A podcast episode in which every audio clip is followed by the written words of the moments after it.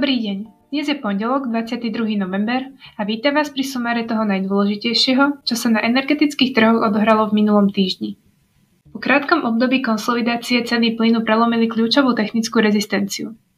Spot a najbližšie mesačné produkty v úvode týždňa strmo rástli, až k úrovni sto eur na megawatt hodinu. Ako sa neskôr ukázalo, stovka bola dostatočne silná a zastavila trh v ďalšom raste. Ročný produkt sa v tom čase obchodoval pri úrovni päťdesiatosem eur na megawatt hodinu. Tieto cenové úrovne trh nedokázal udržať a na konci týždňa čas ziskov zmazal. Z hľadiska týždenného porovnania cien však trh s plynom skončil aj tak v takmer desať percent zisku.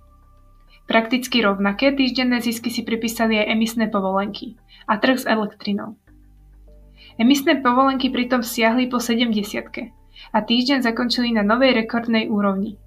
Ešte o niečo vyšší zisk si pripísal ročný uholný produkt, ktorý na konsolidujúcom trhu vzrastol k úrovni stoštrnásť amerických dolárov za tonu. Jedinou komoditou v týždenných červených číslach bola ropa, ktorá reagovala na zámery niektorých krajín uvoľniť na trh strategické ropné rezervy a zvýšením ponuky zabrániť komodite v ďalšom raste. Na trhu sa tiež začali prejavovať obavy z vysokých počtov ľudí nakazených covidom. Rakúsko dnešným dňom pristúpilo k lockdownu a aj ostatné krajiny zvažujú prísne opatrenia. Poďme si teraz bližšie povedať, čo viedlo k spomínanému takmer desať percentnému týždennému narastu na trhu s plynom. Po divokom obchodovaní v úvode októbra trh pristúpil ku konsolidácii, ktorá v prvej fáze prebiehala v prípade mesačného produktu v pásme osemdesiat až sto eur a neskôr v nižšom pásme šesťdesiatpäť až osemdesiat eur. Podobným štýlom je možné definovať konsolidačné pásma aj pre ročný produkt. V úvode týždňa trh najskôr testoval horné hranice a za krátko ich prelomil, čím sa vrátil späť do prvého konsolidačného pásma. V pondelok Gazprom na aukciách mesačných prepravných kapacít na Malnove nebukoval žiadny objem. Aktívny bol len na dodacom bode Kapušany, kde si na december zarezervoval dodatočnú kapacitu sedemnásť miliónov metrov kubických za deň. Takýto krok po doterajších skúsenostiach nebol pre trh obzvlášť prekvapujúci, ale takisto ani neviedol k upokojeniu trhov. Zlom vo vývoji nastal v útorok, kedy prišiel s vyhlásením nemecký regulátor. Ten sa rozhodol pozastaviť proces certifikácie plynovodu Nord Stream dva. Dôvodom je nesúlad právnej formy organizačnej jednotky s nemeckou legislatívou.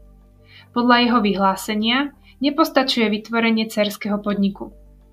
Od konzorcia požaduje, aby na organizačnú jednotku previedlo aj aktíva, aj iné záväzky.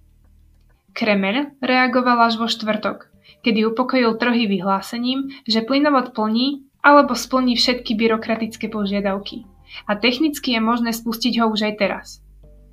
Situácia napriek tomu ešte nie je vyjasnená, keďže nie je jasné, akým spôsobom a kedy konzorcium vyhovie požiadavka nemeckého regulátora. Rovnako nie je jasné, či súčasné pozastavenie procesu certifikácie bude mať za následok oneskorenie vydania stanoviska zo strany regulátora a tým aj oneskorenie spustenia fyzických dodávok cez nový plynovod. Dá sa teda očakávať, že plyn sa nejaký čas bude obchodovať v spomínanom prvom konsolidačnom pásme. Dopomôcť by mu k tomu mohlo aj ochladenie, keďže krátkodobé teplotné predpovede signalizujú podnormálové teploty minimálne do konca novembra.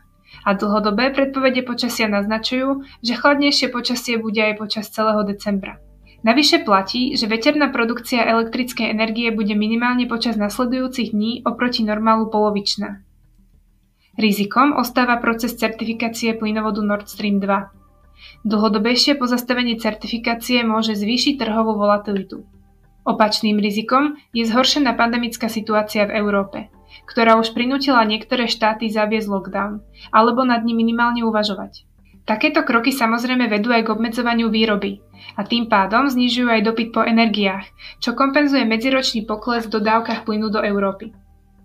S napätím teda budeme sledovať, ako sa bude situácia vyvíjať a či sa pred Vianocami podarí zastaviť rastúcu krivku v počte nakazených. Odo mňa je to na dnes všetko, prajem vám pekný deň a teším sa na vás opäť o týždeň.